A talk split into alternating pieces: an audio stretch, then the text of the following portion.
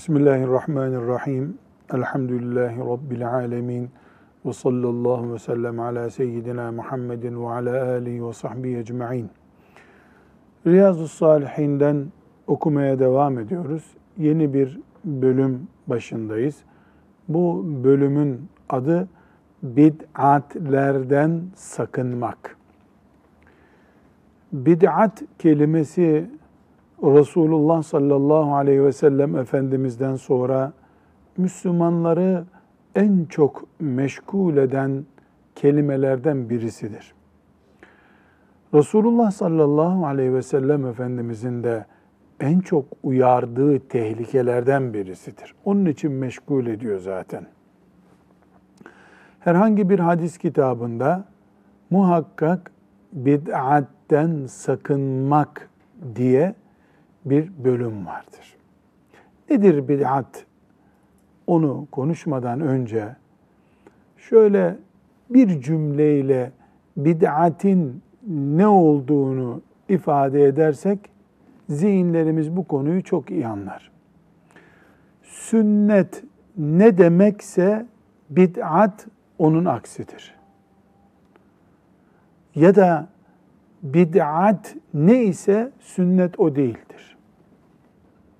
Bu biraz felsefi bir deyim mi oldu? Eh öyle olduysa o zaman şöyle diyelim.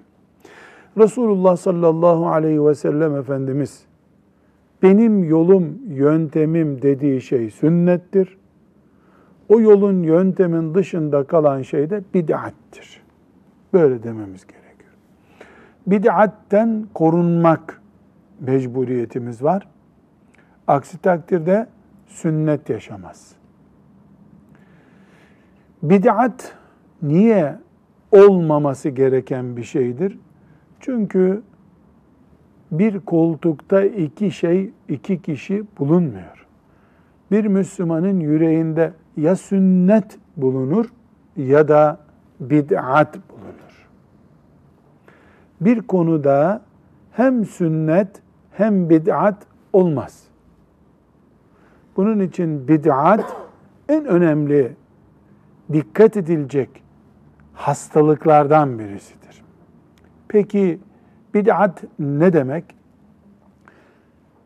İman konularında, ibadet konularında ve ahlak konularında sonradan Müslümanların icat ettiği şeyler demektir. Tekrar ediyorum. Bid'at iman konularında, ibadet konularında, ahlak konularında Müslümanların sonradan icat ettiği şeylerdir. Peki, sandalyede oturmak bid'at mıdır? Hayır. Niye? Sandalye ibadetlerle ilgili bir şey değildir. İbadetler ve din konusunda bid'at olur veya olmaz. Ama namazı bir hastalık dahi bulunmadığı halde sandalyede kılmak, masada kılmak bal gibi bid'at olur. Resulullah sallallahu aleyhi ve sellem Efendimiz de bid'ate karşı bizi ikaz etmiştir. Mesele sandalye meselesi değil. Mesele ibadete şekil verme meselesidir. İbadet mesela namaz ayakta yapılır. Bunu sandalyede yaptığımız zaman bid'at olur bu. Neden?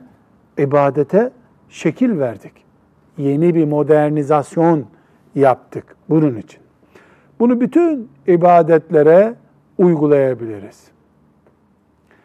İman esaslarında da bid'at olur. Nasıl olur?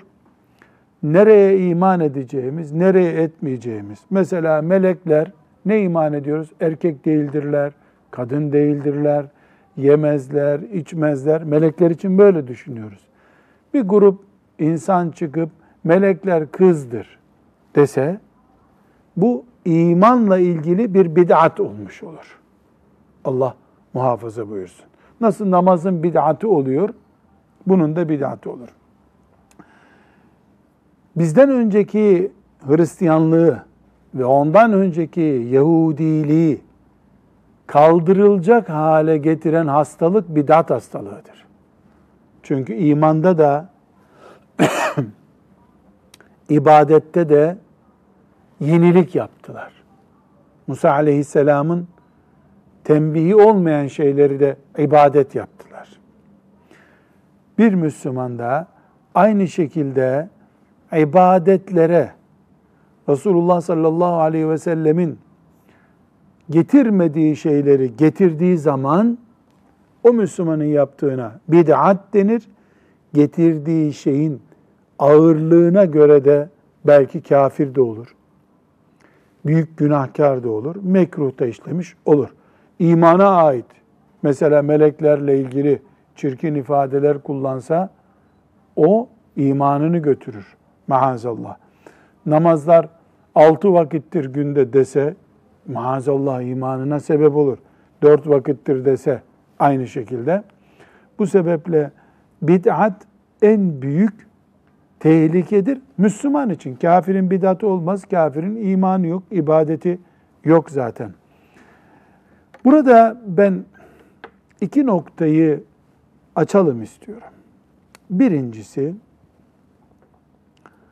ibadetler veya imanla ilgili konularda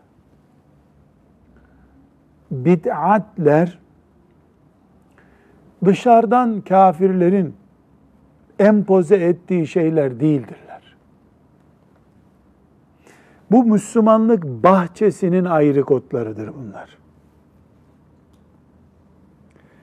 Dışarıdan getirilen taklitler vesaireler ibadetle ilgili şeyler değildir onlar.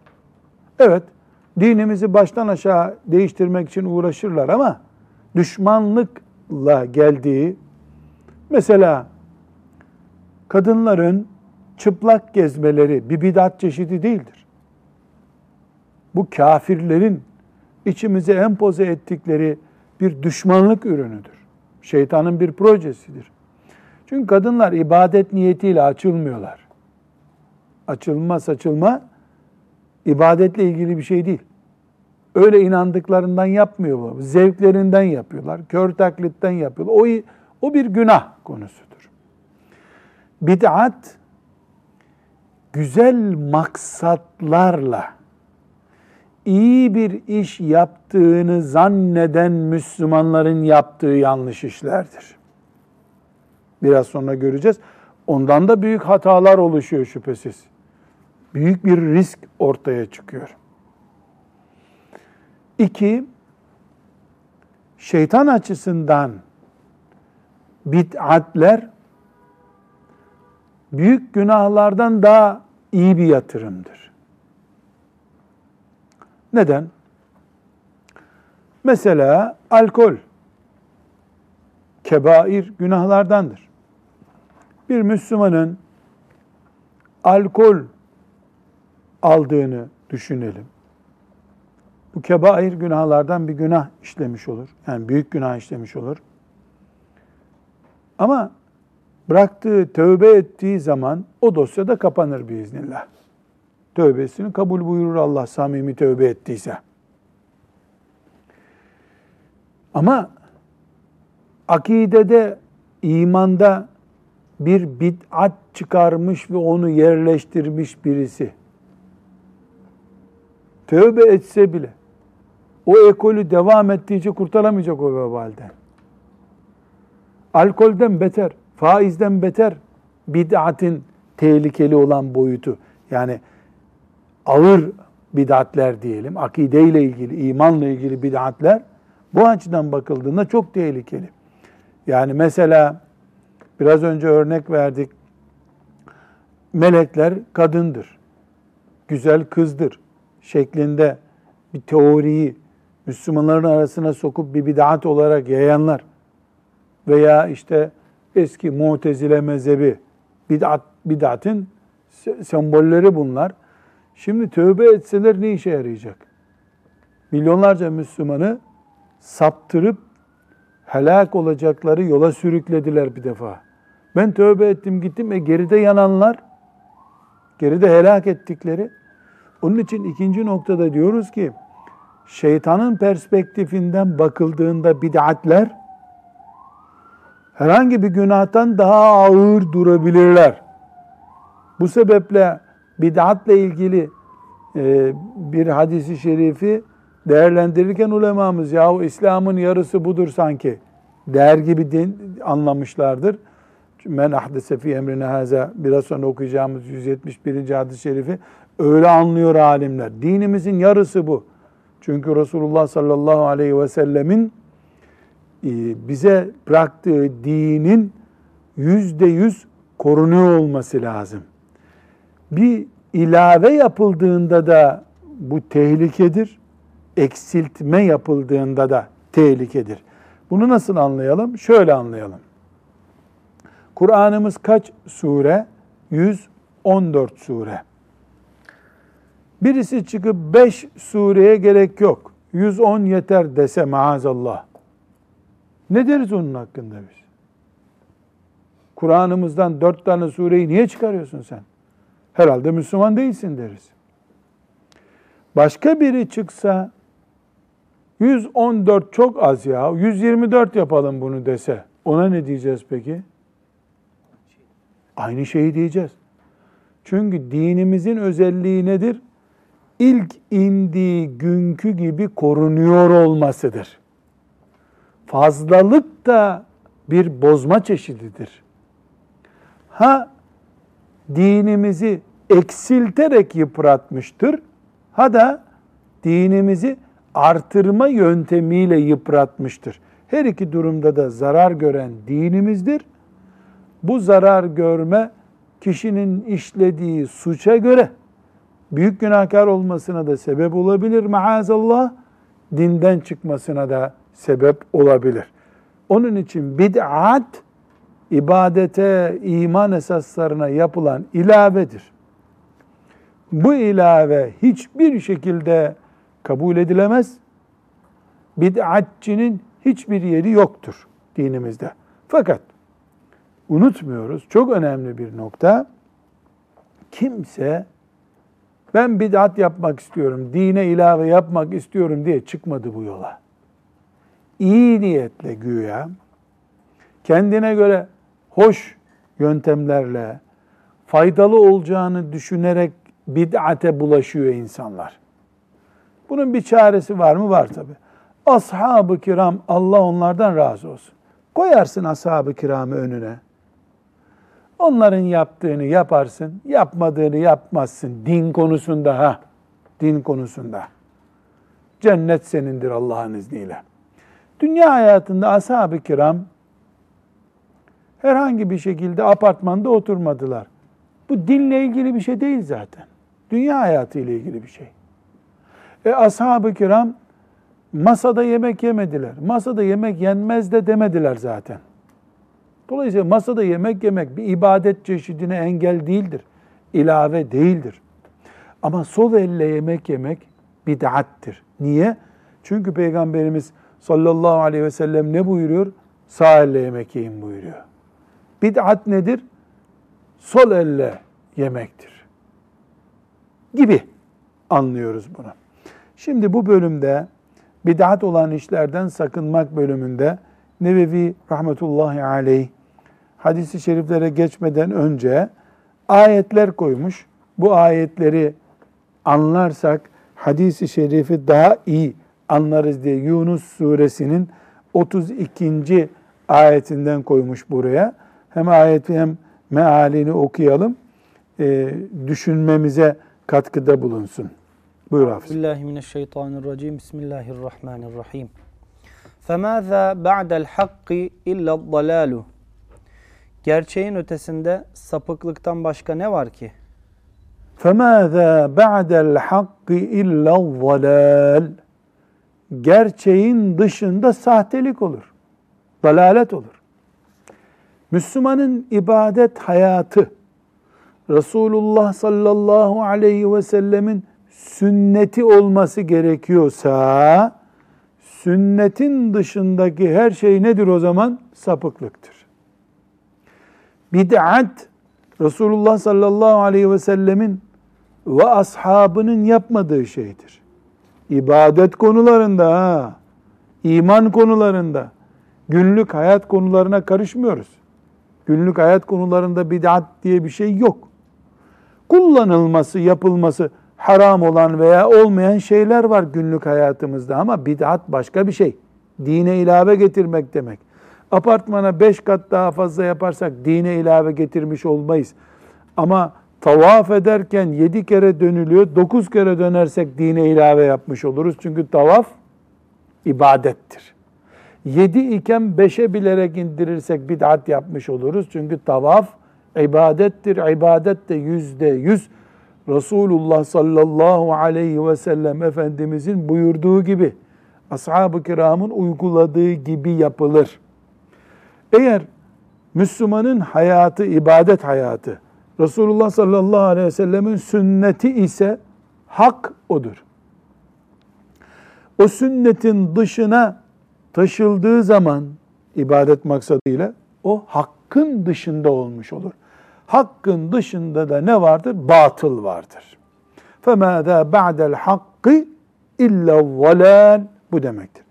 En'am suresinin 38. ayetini okuyalım. مَا فَرَّطْنَا fil kitabi min şey. Biz kitapta hiçbir şeyi eksik bırakmadık. Evet. Namaz kaç rekat kılınacak?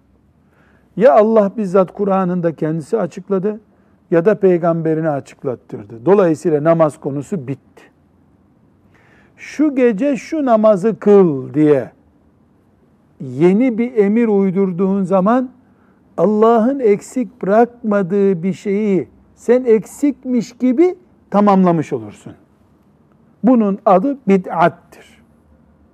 Ma farradna fil kitabi min şeyin. Allah peygamberinin ruhunu aldığında temel bütün din donanımını, ibadetleri, helalleri, haramları bitirip peygamberini aldı. Şimdi birisi kalkıp da bir namaz çeşidi, bir oruç çeşidi, bir kurban çeşidi, bir sadaka çeşidi icat ettiğinde bunun adı dine ilave yapmaktır dine ilave yaptığın zaman bittin. Bittin. Evet. Nisa suresinin 59. ayetinde bu mana var. Onu da bakalım. Fe in tenazatum fi şey'in ferudduhu ilallahi ve rasulih. Bir şeyde anlaşmazlığa düşerseniz çözüm için Allah'a ve Resulüne başvurun. Bunu bir eski derslerde de okumuştuk. Ee, yani Müslümanın kaynağı Allah'tır, peygamberdir sallallahu aleyhi ve sellem. Yani Kur'an'dır, sünnettir. İnsanların hoş tutumları değildir. Mesela bir Müslüman şunu diyebilir mi? Filanca öldü. Mezarında azap çekme ihtimali var. Ben lale dikeyim mezarının üstüne. Lale çiçeği. Yüz tane lale çiçeği dikeyim. Bu laleler o mezarın üstünde olursa herhalde azap çekmez aşağıda. Dedi bir Müslüman diyelim. Böyle bir örnek bilmiyorum. Bu kadar da akılsız olmaz insan herhalde. Ama diyelim böyle yapıyor. Bunu değerlendirirken biz kabirde azap meselesi bir iman meselesi midir? Yoksa sosyal bir gerçek midir? İman meselesidir. Kabirde azap var veya yok, imanımızla ilgili bir şeydir bu. Peki Resulullah sallallahu aleyhi ve sellem, ashab-ı kiram, ümmetimizin alimleri, müştehitlerimiz demişler midir? Mezarın üstüne lale dikersen aşağıda azap olmaz diye. Yok. O zaman Müslümanlar şöyle bir lale çiçeği mezarın üstünü donatırsan, 200 lale yaparsan daha sevap, aşağıda azap çekilmez diye inandıkları zaman bidat işlemiş olurlar. Resulullah sallallahu aleyhi ve sellem Efendimiz biraz sonra okuyacağımız hadiste ne buyuruyor? Kovulmuştur o diyor. O kovulmuştur. O iş yok. Neden? Çünkü aşağıda ne fayda veriyor mezarda, ne fayda vermiyor bunu Resulullah sallallahu aleyhi ve sellem belirler. Kulların biri lale dikmek hoşuna gitti, o lale dikti. Öbürü sümbül hoşuna gitti, sümbül dikti. E yaratan Allah. Cenneti cehennemi yaratan Allah. Kabir azabı yapan Allah.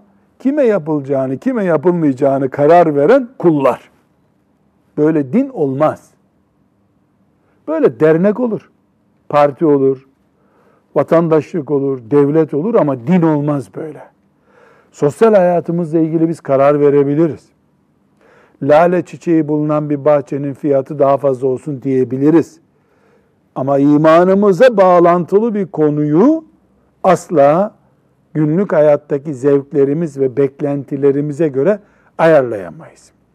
Şimdi ben bunu lale bahçesi yapacağımız bir örnekten söyledim. İbadet örneğinden de konuşalım.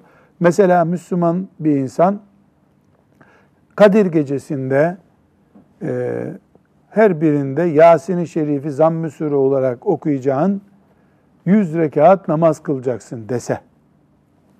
Namaz doğru bir şey. Yasin-i Şerif de doğru. Birinci rekatta zamm-ı surede Yasin okumak da hoş bir şey. Kadir gecesinin ibadetle geçirilmesini teşvik etmek de o da doğru bir şey.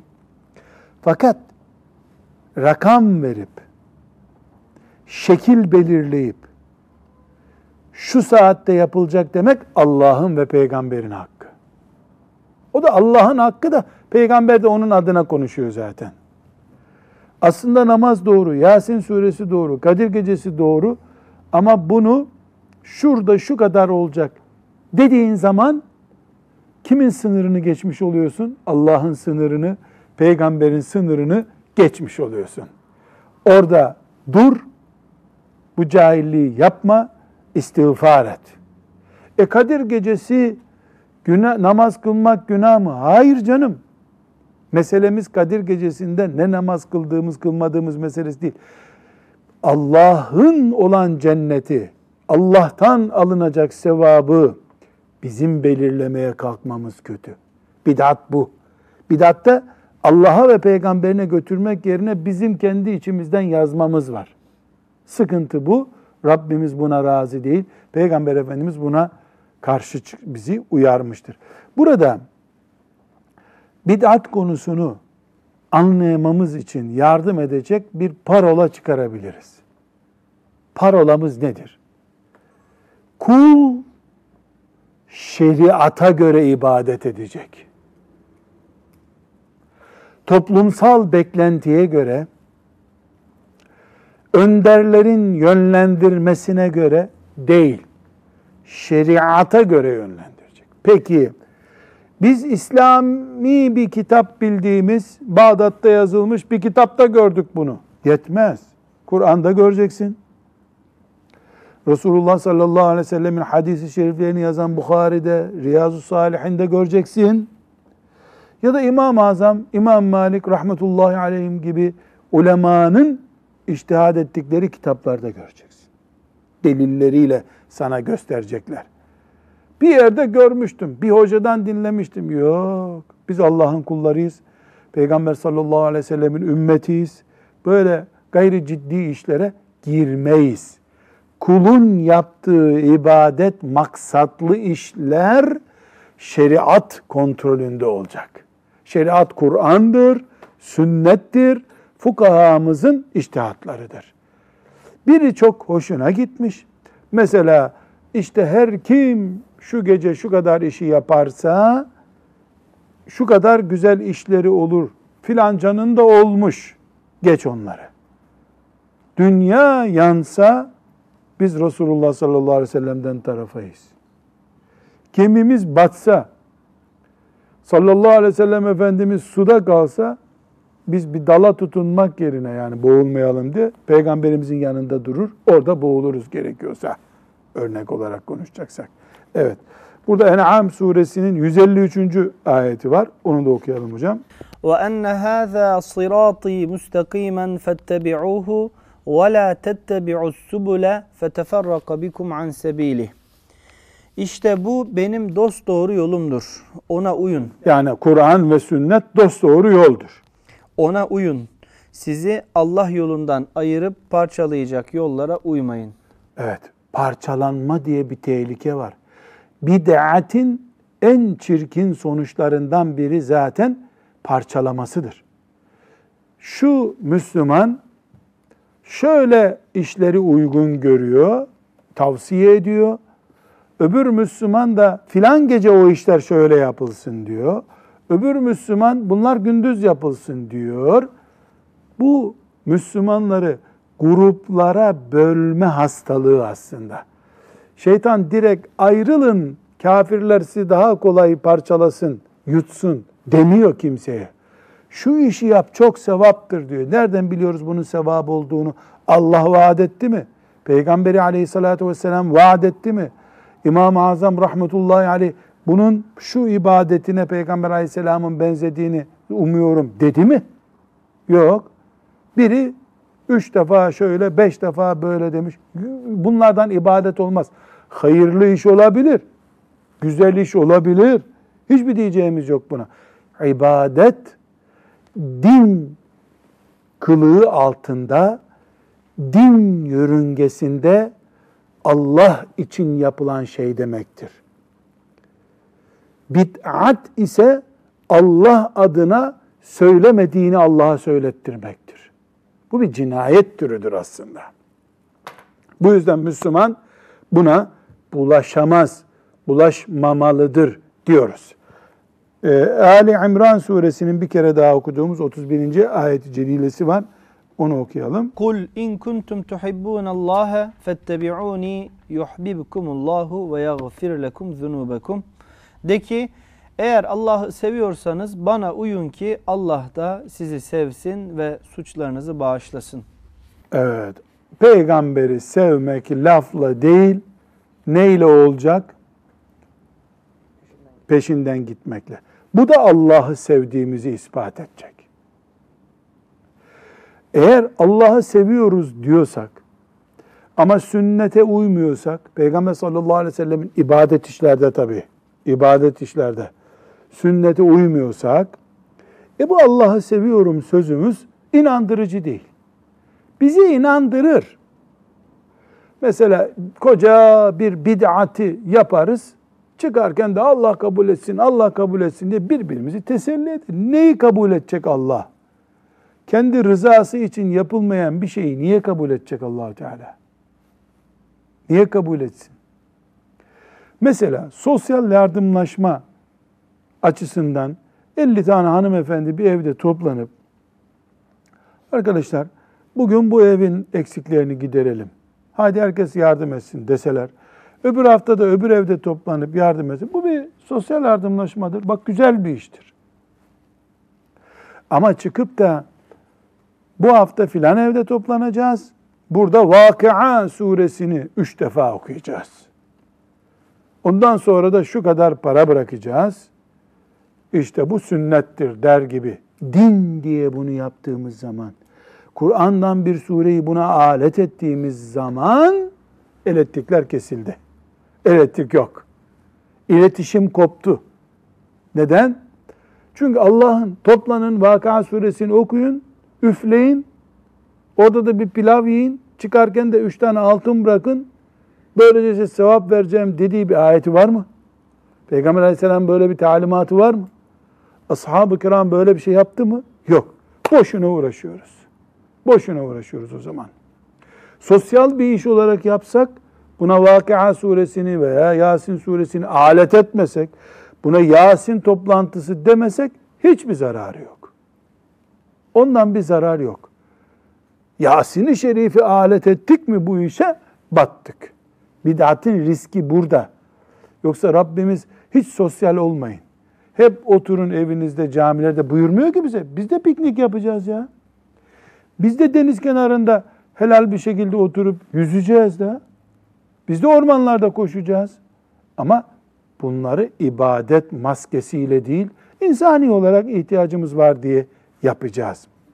Evet, neyi konuşuyoruz? Riyazu Salihinde bid'at bid'atlerden sakınmak lazım diye başlık vardı.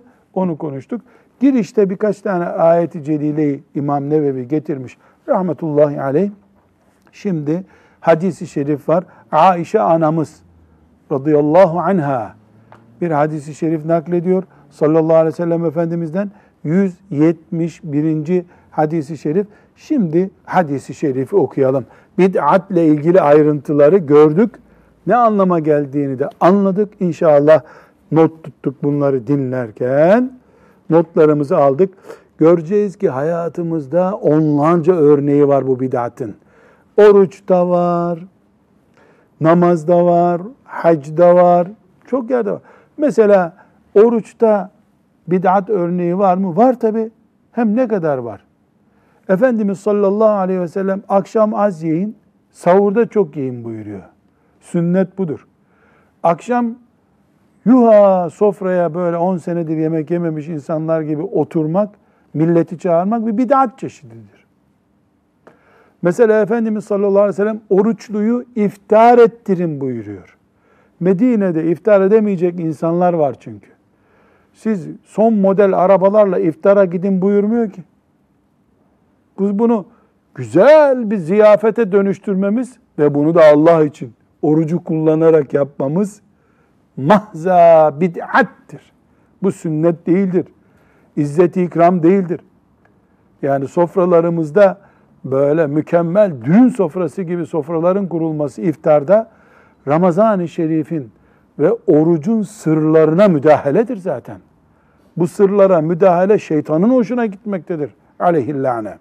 Şimdi 171. hadisi şerifi dinleyelim. İnşallah bu kadar e, dil, e, ön mukaddemeden sonra çok güzel bir şekilde anlayacağımız hadisi şerif. Evet. An Aişe radıyallahu anha kalet. Kale Resulullah sallallahu, aleyhi ve sellem. Men ahdese fi emrina haza ma leyse minhu fehuve raddun. Muttefakun aleyh. Ve fi rivayetin li muslimin men amile amelen leyse aleyhi emruna fehuve raddun. Muttefakun aleyh. Ayşe radıyallahu anhadan rivayet edildiğine göre Resulullah sallallahu aleyhi ve sellem şöyle buyurdu. Kim bizim bu dinimizde ondan olmayan bir şey ortaya çıkarırsa o şey kabul edilmez. Müslim'in bir rivayeti de şöyledir. Kim bizim dinimizde olmayan bir şey yaparsa o merduttur yani makbul değildir. Sallallahu aleyhi ve sellem. Bu hadisi şerif Bukhari'de ve Müslim'de rivayet ediliyor. Bukhari ve Müslim'den rivayet ediliyor ne demek? Kur'an'ımızı kapattıktan sonra açacağımız ilk iki kitapta bunlar var demek. Ayşe anamız radıyallahu anha bize Peygamber sallallahu aleyhi ve sellem'den bu hadisi şerifi naklediyor. Allah ondan razı olsun. Ne buyurmuş sallallahu aleyhi ve sellem? Kim bu dinimize ilave sokarsa o soktuğu ilaveyi atarız, reddederiz. Müslim bir il hadis daha rivayet etmiş. Kim ilave getirirse o ilave getireni de atarız. Akideye bir ilave getirdiyse, imana bir ilave getirdiyse. Şimdi mezarlıkta, Ramazan'da, camide, filan ibadette şu şu şu işleri biz Allah rızası için yaptık, kafadan yaptık ama. Ya da bizde bir hacı teyze vardı hep böyle yapardı diye kör bir taklitle yaptık. Sallallahu aleyhi ve sellem Efendimiz kökten attı bu işi. Biz sevap için yapmıştık ama sevap Allah'ın elinde. Hacı teyzenin elinde değil ki. Sana nereden sevap verecek hacı teyze? Dedelerin yapmıştı. E, bu din dede dini değil, peygamber dini. Burada zihnimiz ya iyi niyetle yapılmış bir işi neden böyle zora sürüyoruz gibi bir tereddüt getirirse maazallah peygambere karşı değil ama güya bir mantık muhakeme yapıyor olabilir şeytan kafamızda. Şunu unutmuyoruz. Dört şey bid'atın olmamasını gerektiriyor. Yani ya da şöyle diyelim, bid'atin dört büyük sakıncası var. Bir, bid'at Resulullah sallallahu aleyhi ve sellemin çizgisine çizgi ilave etmektir. Yemen'de bir yalancı peygamber çıkıyor. Muhammed'den sonra peygamber benim diyor. Haşa. Bu bir cinayet. Nübüvveti kökten sarsmak istiyor. Başka bir Müslüman Mekke'de çıkıyor. Peygamber sallallahu aleyhi ve sellemin yaptığı hacca, tuttuğu oruca, kestiği kurbana bir çeşit ilave yapıyor veya azaltıyor. Yemen'deki peygamberlik iddia eden aklı kıt toptan yuvarlanıyor. Bu adım adım yuvarlanıyor. İkisinde de peygamber sallallahu aleyhi ve selleme karşı duruş var. Baş kaldırıştır bu. Dedik ki bid'at dört büyük cinayeti beraberinde getiriyor. Ne kadar öyle düşünmüyorsak da biz aslı bunun bu. Bu birincisi Resulullah sallallahu aleyhi ve sellemin çizgisine çizgi ilave ediliyor. Kıyamete kadar hiçbir alim, hiçbir müştehit bunu yapmayacak. Yapamaz. Yaparsa fehuve raddün. O atılmıştır. Diyor sallallahu aleyhi ve sellem. Fehuve raddün. O yok. İkincisi Resulullah sallallahu aleyhi ve sellem vefat ettiğinde Hulefai Raşidin rahimehumullah vefat ettiklerinde Selefi salihinin nesli bittiğinde bu senin yaptığın toplantı, zikir veya kabirdeki iş var mıydı? Yoktu. Bunu ne zaman getirdin sen? Beş asır sonra getirdin. Resulullah sallallahu aleyhi ve sellem vefat etmeden Allahu Teala ayet indirdi de El yevme ekmeltu lekum dinekum sizin dininizi tamamladım. Buyurdu mu? Buyurdu. Sen nereden buldun bunu? Hani din tamamdı? E, din eksik değil ama biz bunu hoş gördük. Bir dakika. Her gelenin lokum hediye eder gibi bu dine ibadet etme, ibadet hediye etme hakkı mı var? Her bid'at altı karıştırıldığında sanki dindeki eksikliği tamamlama ruhu taşır beraberinde. Resulullah sallallahu aleyhi ve sellem Rabbine gittiğinde sanki o bilgiyi gizlemiş gibi hissettirme vardır. Evet. Şunu kabul etmemiz lazım ki hiçbir bid'at ehli, bid'at bir iş yapan Müslüman bunu aklından bile geçirmez. Eksik kaldı da ben tamamlıyorum. Yani onlar adına ben kefilim ki böyle bir şey düşünmezler.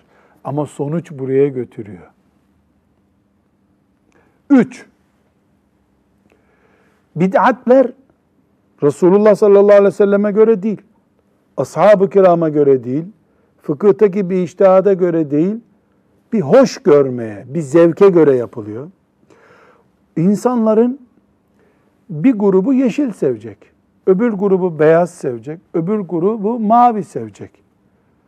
Renk ayrımı yapacak olsak burada üç grup oluruz hemen. Bid'atler insanların zevklerine, hoş görmelerine, uygun görmelerine göre olduğu zaman ümmetin parçalanması demektir bu. Halbuki namaz, oruç, hac, Kur'an ümmeti bir arada tutmak içindir. Buna çok canlı bir misal vereceğim. Ney diye bir müzik aleti var. Kavala benziyor benzetildiğinde. Bir çoban kaval çalabilir. Bunun kıyameti kopmaz. Ama bunu mesela 10 dakika çalan için cennette şöyle olur dediğin zaman bütün şartelleri iner İslam'ın. Neden? Böyle diyen yok bunu belki. Ama bu ibadet kalıbına oturtulduğunda Anadolu'nun kulak sesini üzerinden ibadet ihtasıdır bu. Balkanlardaki Müslümanlar bu ses tonuna alışık değillerdir. Onlar da keman çalarak bu işi yapacaklardır o zaman. Şimdi bu böyle komik gibi geliyor insana. Çok çılgın bir örnek gibi geliyor. Öyle değil. Sen ney sesiyle huşu bulduğunu düşünüyorsun. Öbürü daha başka bir müzik çeşidiyle tampo tutmakla bu işin olacağını zannediyor.